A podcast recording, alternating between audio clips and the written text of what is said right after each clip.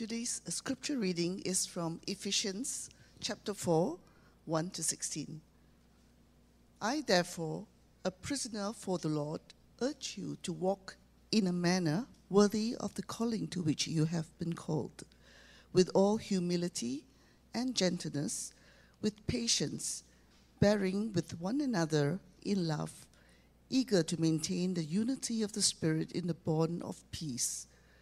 There is one body and one Spirit, just as you were called to the one hope that belongs to your call one Lord, one faith, one baptism, one God and Father of all, who is over all and through all and in all. But grace was given to each one of us according to the measure of Christ's gift.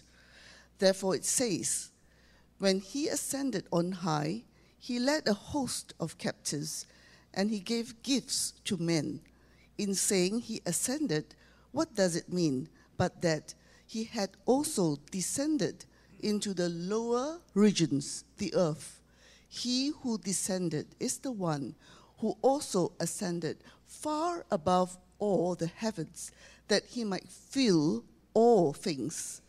And he gave the apostles, the prophets, the evangelists, the shepherds, and teachers to equip the saints for the work of ministry for building up the body of Christ until we all attain to the unity of the faith and of the knowledge of the Son of God, to mature manhood, to the measure of the stature of the fullness of Christ, so that we may no longer be children, tossed to and fro by the waves, and carried about by every wind of doctrine, by human cunning by craftiness in deceitful schemes.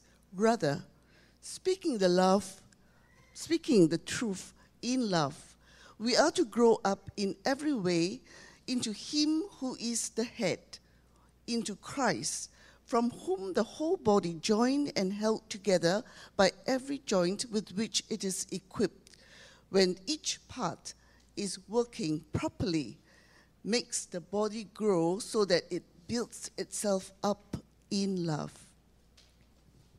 This is the word of the Lord. Well, thank you so much, Sharon, for reading God's word for us so well, and Elder Joseph for leading us so well in worship. Hi, if I've not met you, my name is Joel. I'm the associate pastor serving here at One Covenant Church. And now we're in the middle of a series on the topic of deacons. And for today, we'll be looking at the issue or the topic of serving. And as we come to God's word this morning, let us ask for his blessing. So let us come to God now in a time of prayer. Let's pray. Oh, Heavenly Father, we come before you. We acknowledge that we are spiritually poor people.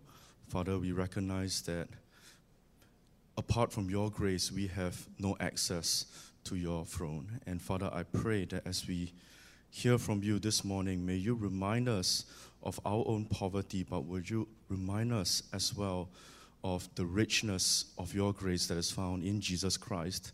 And I pray that this would change the way we relate to one another as brothers and sisters in Christ. And so we entrust this time to you, and we pray all of this in the name of Jesus Christ, our Lord. Amen. Now, as I mentioned earlier, we are in the middle of a topical series on deacons, and it's a four week series looking at the roles and responsibilities of deacons. Now, we are halfway through the series, and you might have this question. You know, why are we spending one half of the series talking about something that's not directly related to the deacons, the topic of deacons? You know, why are we not talking about the roles and the responsibilities of deacons? And let me just say that be patient. We will get there uh, from next week onwards as we look at the specific passages that talks about the role and the responsibilities of deacons. But before we do that, it's actually important for us to understand what the Bible as a whole says about serving. Now, last week we looked at, you know, Pastor Z helped us to look at, you know, God's heart for the poor. And as believers, as Christians, we are called to reflect God's heart for the poor. And you remember that what Pastor Z said that the poor is not just referring to those who are materially poor, but referring fundamentally to the spiritual poverty that all of us have. Now, if this is the case, if this is the case that actually all of us are poor, then our relationships with one another have to be modeled after this reality. And the way we do so is by serving one another in the household of God. And, and we do so as poor people serving poor people. And we need to recognize that the call to serve is not just limited to the church leaders, it's not just limited to the deacons, it's not just limited to the elders of the church, and not just limited to the pastors. And instead, there's a call for believers, for all believers to serve. Now, in the 16th century Reformation, the reformer Martin Luther, he recovered something that was very important, a very important doctrine, and that's the doctrine of the priesthood of the believers. And what he's seeking to do with that is this is really just articulating what we find in 1 Peter chapter 2 when it talks about believers as a royal priesthood. And what he's saying is this that the idea of serving is not just limited to those who are in the clergy. It's not just limited to clergymen, but rather, even the laity is involved in the, in the task of serving. So it's not, he's not saying that we should totally eliminate the idea of priesthood, but he's saying what he's trying to articulate is the idea that all of us are called to serve. As long as we are a believer in Jesus Christ, all of us has this responsibility to serve. And one key passage that actually highlights this is found in Ephesians chapter 4, verses 1 to 16. Now, prior to this, you know, the Apostle Paul spent the first three chapters expounding on the doctrines of gospel grace. And these are doctrines that are foundational for our understanding of salvation. So, for instance, Paul talks about God's eternal plan of redemption, and he talks about the fact that salvation comes to us by grace through faith, and it's not through works, but it's by God's grace and grace alone, and through faith alone in Jesus Christ alone. And then Paul talks about, you know, the tearing down of the wall of hostility that exists between the Jews and the Gentiles. And all of these doctrines are foundational, they are fundamental to our understanding of salvation. And as Paul moves to the second half of the letter of Ephesians with chapter 4, Paul shifts in his focus to talk about the implications of the gospel, the practical implications of the gospel. Now, I have the opportunity to, and the privilege to oversee our youth group, and we started looking at the book of Ephesians this year. And in our first session, I I mentioned to the youth, you know, how we can understand the book of Ephesians as a whole. And the way I explained it was this that the first three chapters of Ephesians is about the gospel from the outside in, and the last three chapters is about the gospel from the inside out. It means that the first three chapters focuses on what God has done for us in salvation. And then the last three chapters focuses on how we respond to this gospel of grace by living in step with the truth of the gospel. And if you look at verse, if you look at chapter 4, verse 1, Paul begins with the word therefore. And so what he's saying is that what I'm about to say implies is the implication of what, what we talked about prior to this. And the first thing that Paul focuses on is the corporate body of Jesus Christ. And he tells us how the body of Christ is being built up. And we'll see how God's care is reflected in the context of the church through serving one another. So let's look at what our text has to say, and we'll do this in three points. We'll look at the basis of serving, we'll look at the means of serving, and the purpose of serving. So, basis, means, and purpose. So let's look at the first point.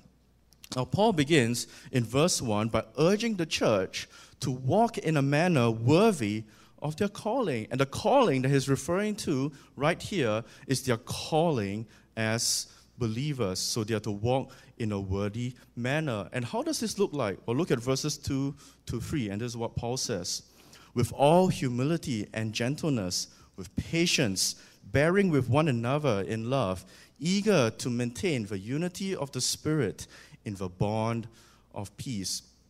We are called to maintain the unity of the Spirit, and we need to recognize that this unity is not a bare unity. It's not a unity that comes from you know, having common interests or common backgrounds like common social econ- economic backgrounds or educational backgrounds. That's not the unity that Paul is talking about. Rather, he's talking about the unity of the Spirit in the bond of peace. He's talking about spiritual unity. In fact, we can even say that it's spiritual with a capital S, spiritual unity. Now, the word for bond that Paul uses here is literally translated as fastener, or if you're American, you would say fastener.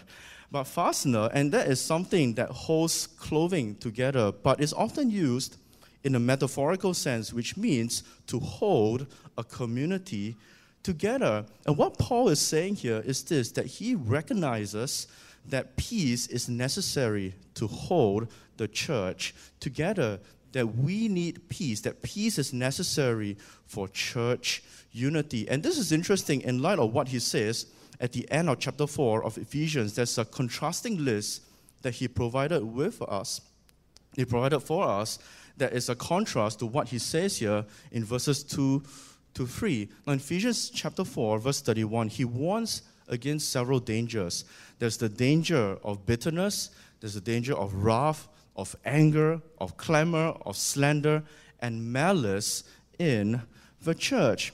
And Paul understood that these are the very things that threaten the unity of the church. And these are the very things that lead to church divisions. And the opposite of all of this is peace, and it's peace that makes church unity possible. Now, what do we stand on to make this peace possible? Well, Paul actually tells us in verses 4 to 6. Now, look there with me. This is what it says There is one body and one spirit, just as you were called to the one hope that belongs to your call, one Lord, one faith, one baptism, one God and Father of all, who is over all and through all and in all.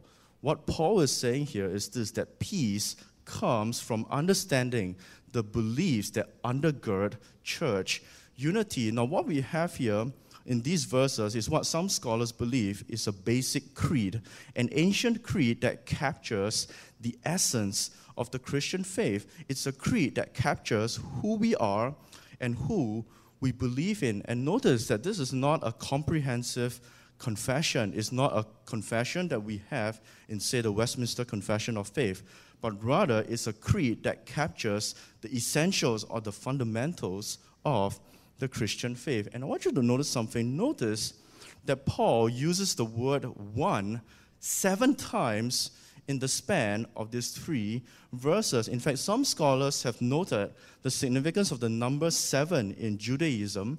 And what Paul is doing here with this sevenfold repetition is intentionally pointing out just how important the number one actually is. Now, regardless the case, I think it's very clear that what Paul is trying to do here is to emphasize the idea, the idea of oneness, to emphasize the idea of unity.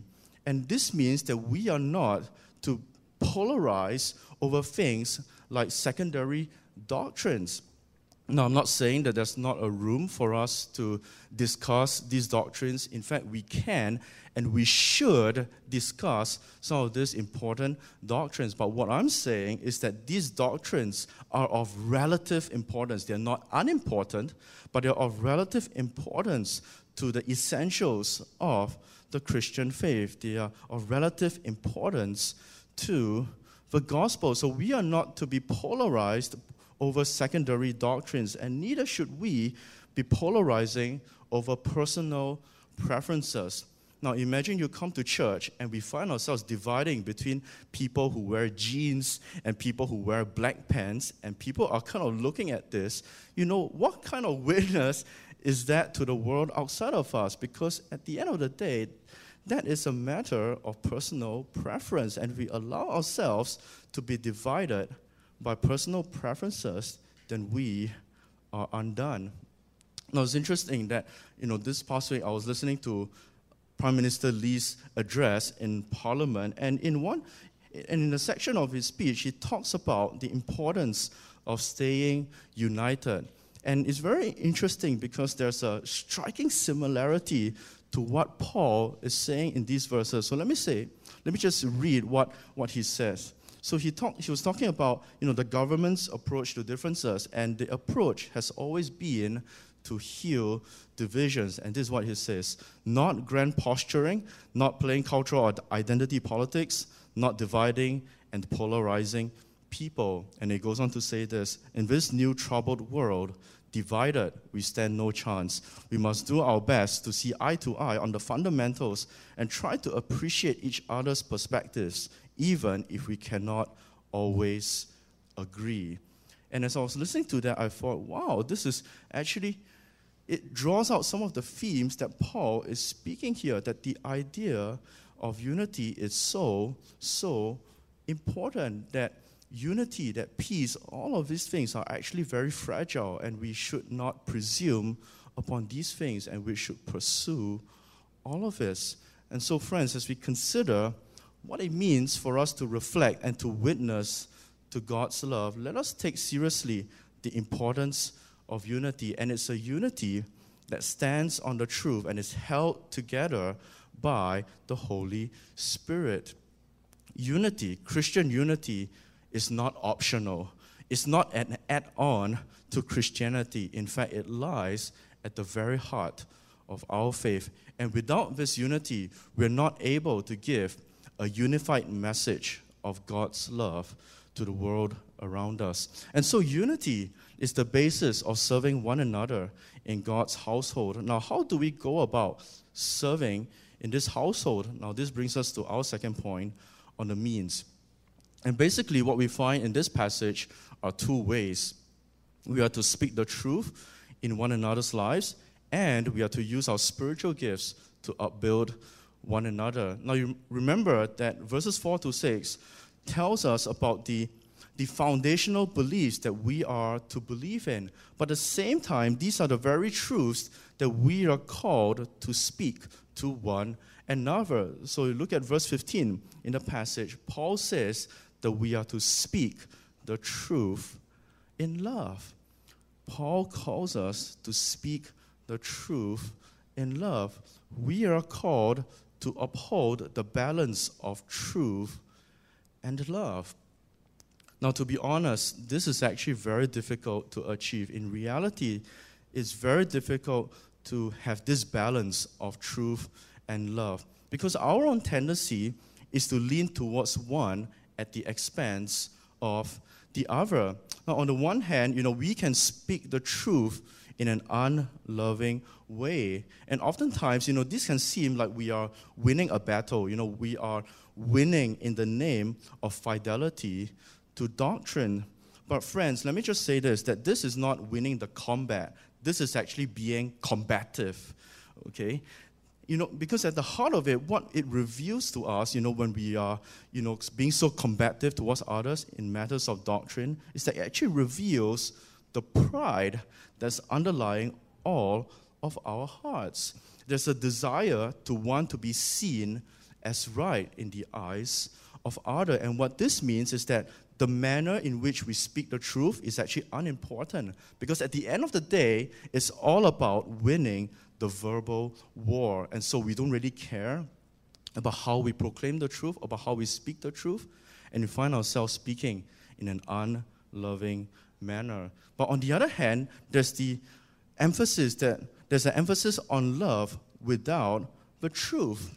Now, what this does is that it leads to a kind of sentimentalism a sentimentalism that pervades our relationships. And what it does is this it actually leaves us in denial about our very own flaws.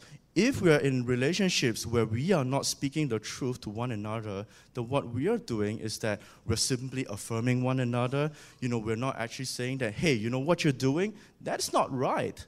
That is not right. What we are doing is that we are perpetuating the errors of one another, and it leaves us in denial about our very own flaws. And so these are two dangers that we are to avoid. And instead, what we are called to do is to speak the truth to one another in a loving manner. And what this looks like? It means speaking, but also listening. Listening to one another, empathizing with one another. Learn to appreciate where the person is actually coming from and being patient with one another as well. Being patient because change is not something that just occurs overnight. We need to be patient to one another. And this is how relationships grow and deepen. So, this is the first way that we are called to serve one another, which is to speak the truth in love. And second, we are called to use our spiritual gifts. And here we actually get a glimpse of the diversity that is present in our unity. So let's look at verse 7 of the passage. And this is what Paul says But grace was given to each one of us according to the measure of Christ's gift. Now, the grace that's in view here is not actually saving grace, but as some scholars put it, this is actually ministry grace. Ministry grace. In verse 8, you know, Paul says that these are actually gifts that are given to each one of us for the purpose of ministry. And notice that what Paul is saying here, he says that each one of us has received this. You know, each one of us, if you're a believer in Jesus Christ, all of us has received this gifts, albeit in different ways. Now, how does this manifest in the life of the church? Well, let's look at verses 11 to 12. And he gave the apostles, the prophets, the evangelists, the, the shepherds, and teachers to equip the saints for the work of ministry, for building up the body of Christ now, notice that there are different groups here. You have the apostles and the prophets. Now, most likely, this refers to the same group that you find in Ephesians chapter 2, verse 20, that forms the apostolic foundation of the church. And this means that the office of the apostles and the prophets, they do not continue after Christ has laid the groundwork for the church in the new covenant era. But then what you have are the evangelists and the shepherds and the teachers. And this refers, very broadly speaking, to the leaders of the church in their different functions. And what is the role of all of these officers? Well, their roles are to equip the saints for the work of ministry, that the leaders are gifted and they are called to equip every single believer so that they can be prepared for the work of ministry. And what this means is that, you know, all of the gifts that, that we have, all of those gifts are to be fostered and they are to be nurtured, and they are done so through the equipping of done by the leaders. And this has a massive implication for all of us, and something that I mentioned at the start of this sermon, and that is ministry is not just for a select few people. That ministry is not just for few people. Every one of us, we have a different role to play in the church of God. And just as we find in 1 Corinthians chapter 12 that different body parts have different functions in the human body, so we all of us have a different role to play in the household of God. The gifts that have been given to us, they don't exist for them for just for our own sake, but they exist for others.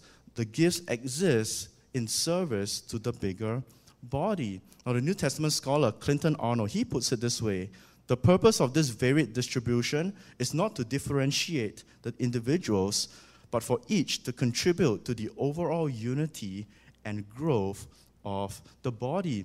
And friends, this is what spiritual gifts are meant for. They're not meant for our own selfish users, but they're actually meant for others.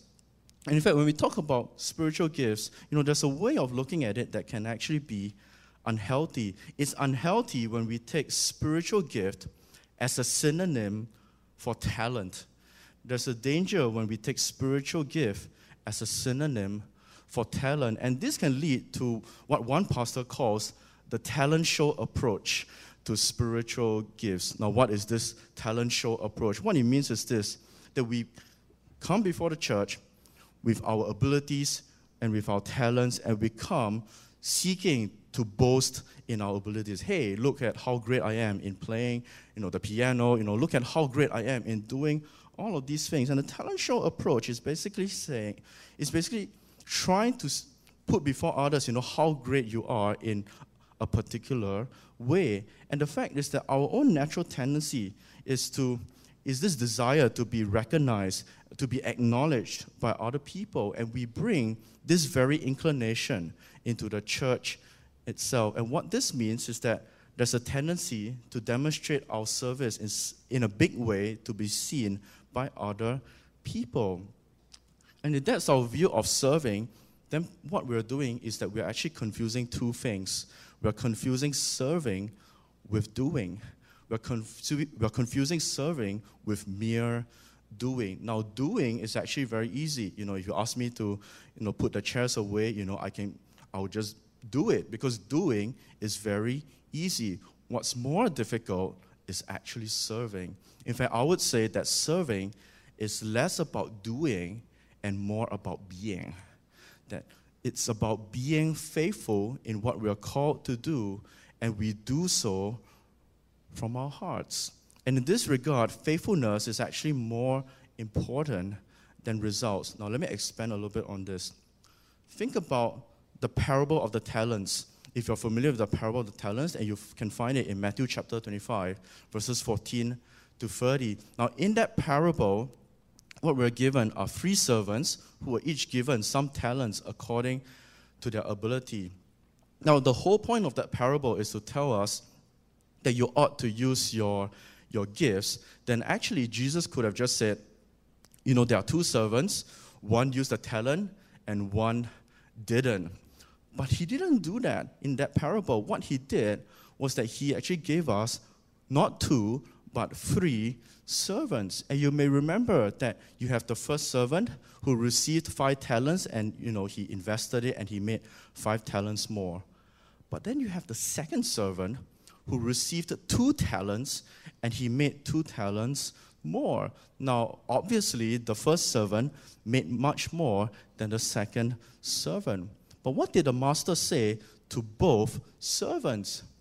He actually said the exact same words to both of them. And you find this in verse 21 and verse 23. And this is what he says Well done, good and faithful servant. You have been faithful over a little, I will set you over much. Enter into the joy of your master. The exact same words were given to the first and the second servant. And what does this tell us? It tells us that what God treasures is our faithfulness. That what God is looking for is our faithfulness. You know, the servants, they were commended not for being good and successful, they were not commended for being good and productive, but for being good and faithful. In this regard, it actually helps us to see that what God is looking for is the disposition of our hearts. What He's looking for is faithfulness in our service and whether we serve others to bring glory to Him. And it's important to notice that, you know, serving is not just for the leaders of the church, it's not simply for those who are more righteous, it's not simply for those who are more holy. In fact, it's serving is for all of us. You know, when it comes to serving, you know, there's always a danger, and that's the danger of works righteousness. You know, there's the view that you think that you're not righteous enough to serve God. And if that's the case, then you are buying into the lie, then service is based on your holiness, you know, that you have not gotten there in terms of your holiness. And so you need to buck up and, and reach there in terms of your righteousness before you're able to serve. But on the other hand, there's the opposite danger. The, and there's the opposite danger of thinking that you're righteous enough to serve God in whatever ministry. And in both of these instances, what we find is that serving comes from trusting in your own righteousness. That is about our righteousness, that is about our own personal holiness. But what we find in Scripture is something different. What we are called to do is to have a spirit of servanthood, that we are called to imbibe the spirit that John the Baptist had in John chapter 3, verse 30, that he must increase, but I must decrease.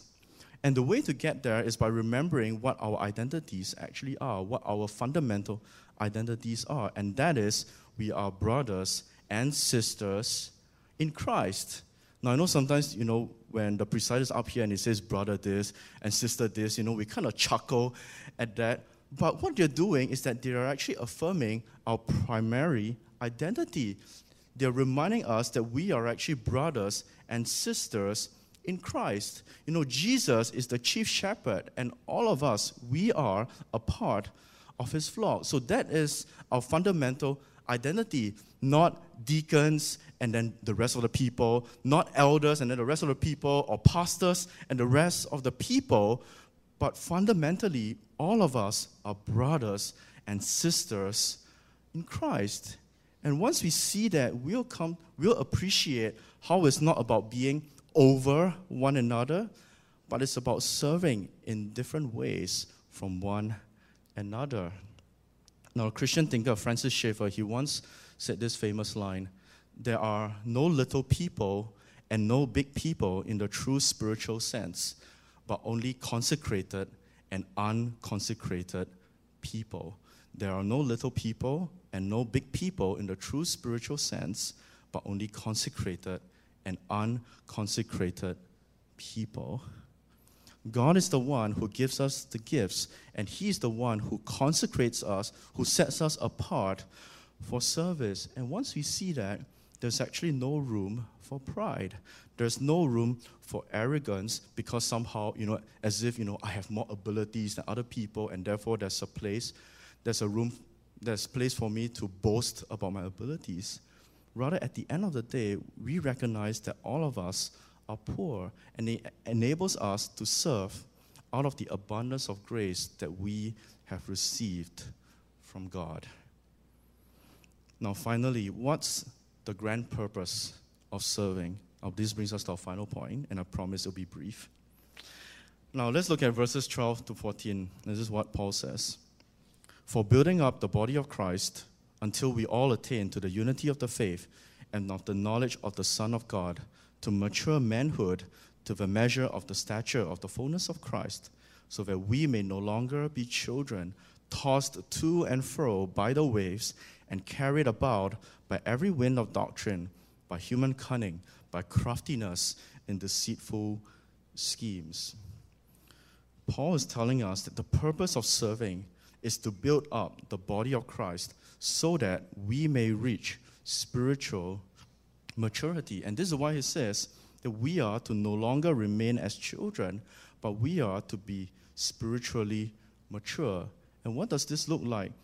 Well, he gives us in verse 15, you know, speaking the truth in love, we are to grow up in every way into him who is the head, into Christ.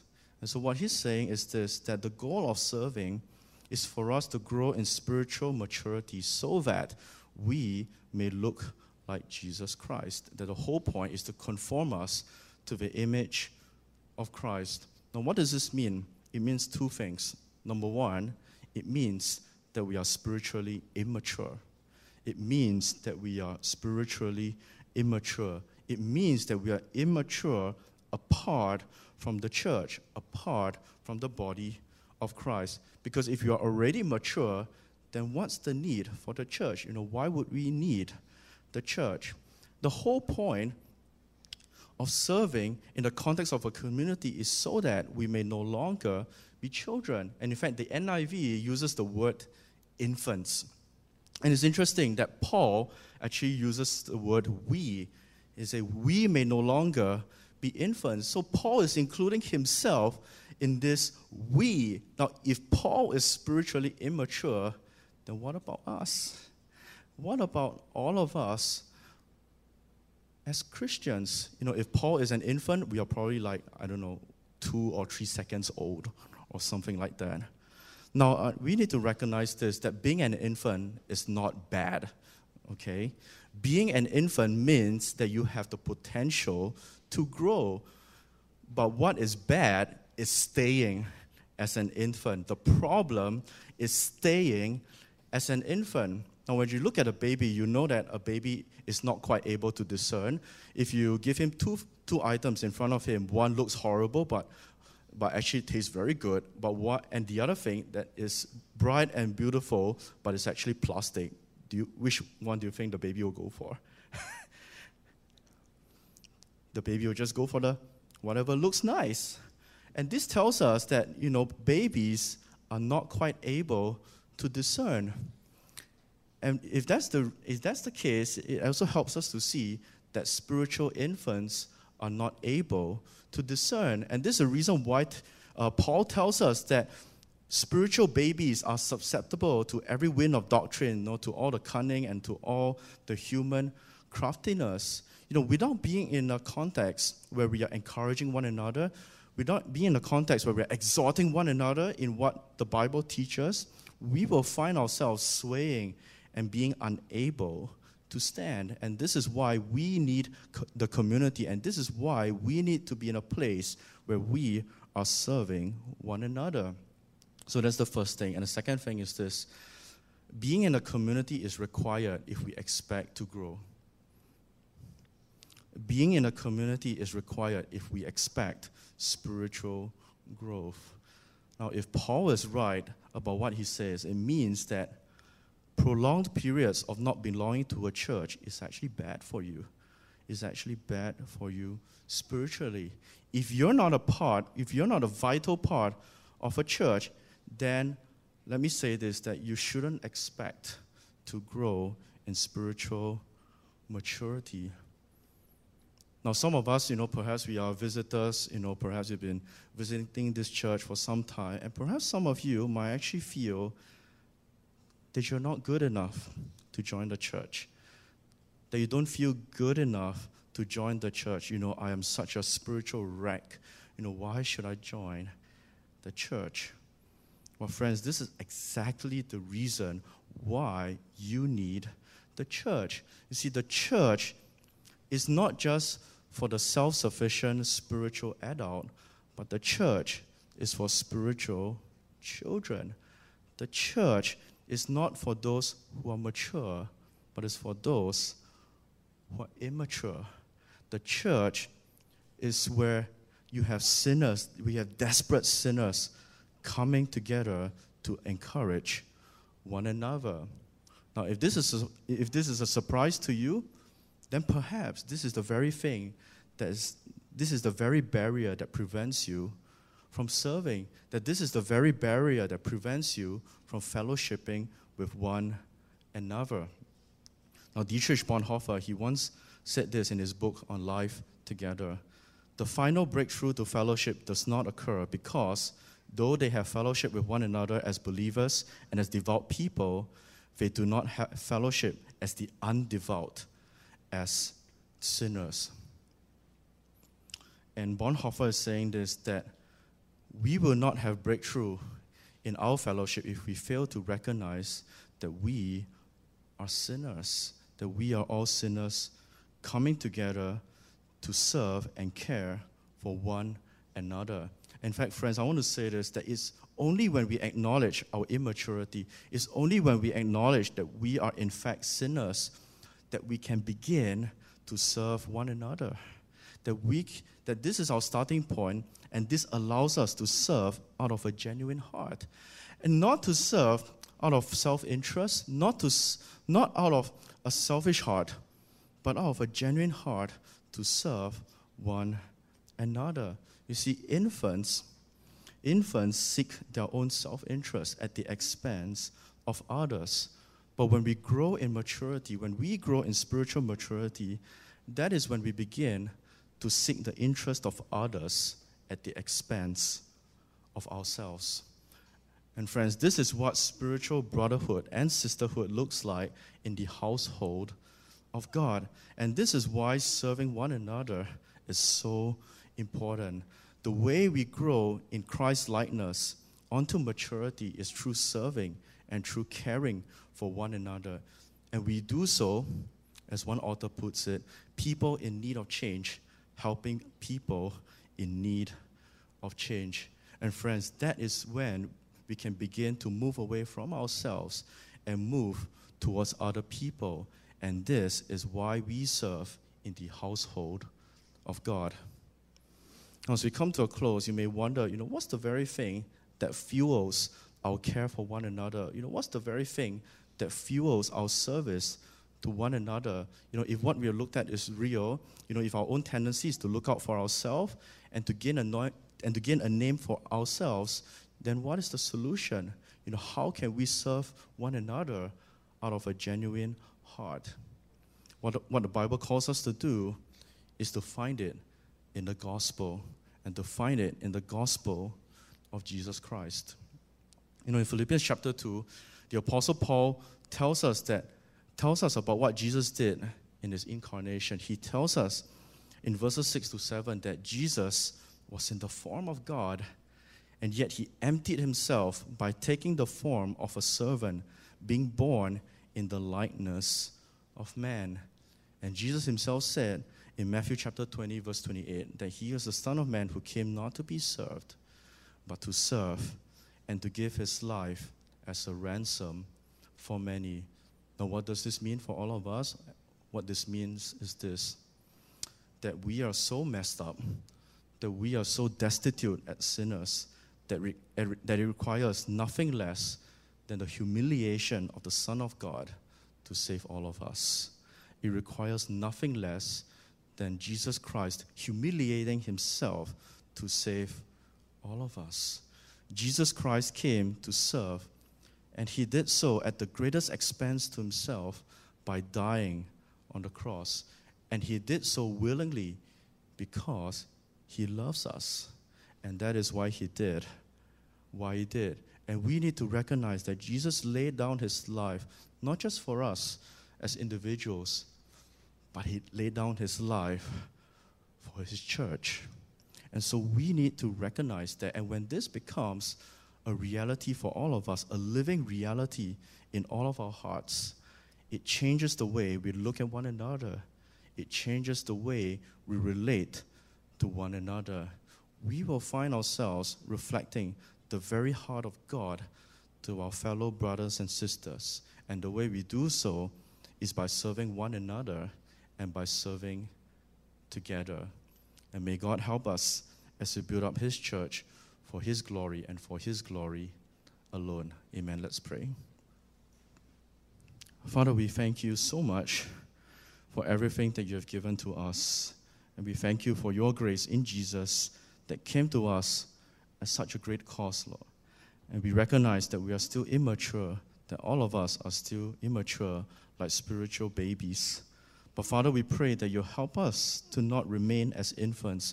Would you help us to grow into maturity and help us to see that we need to be in the community called the church for that to happen.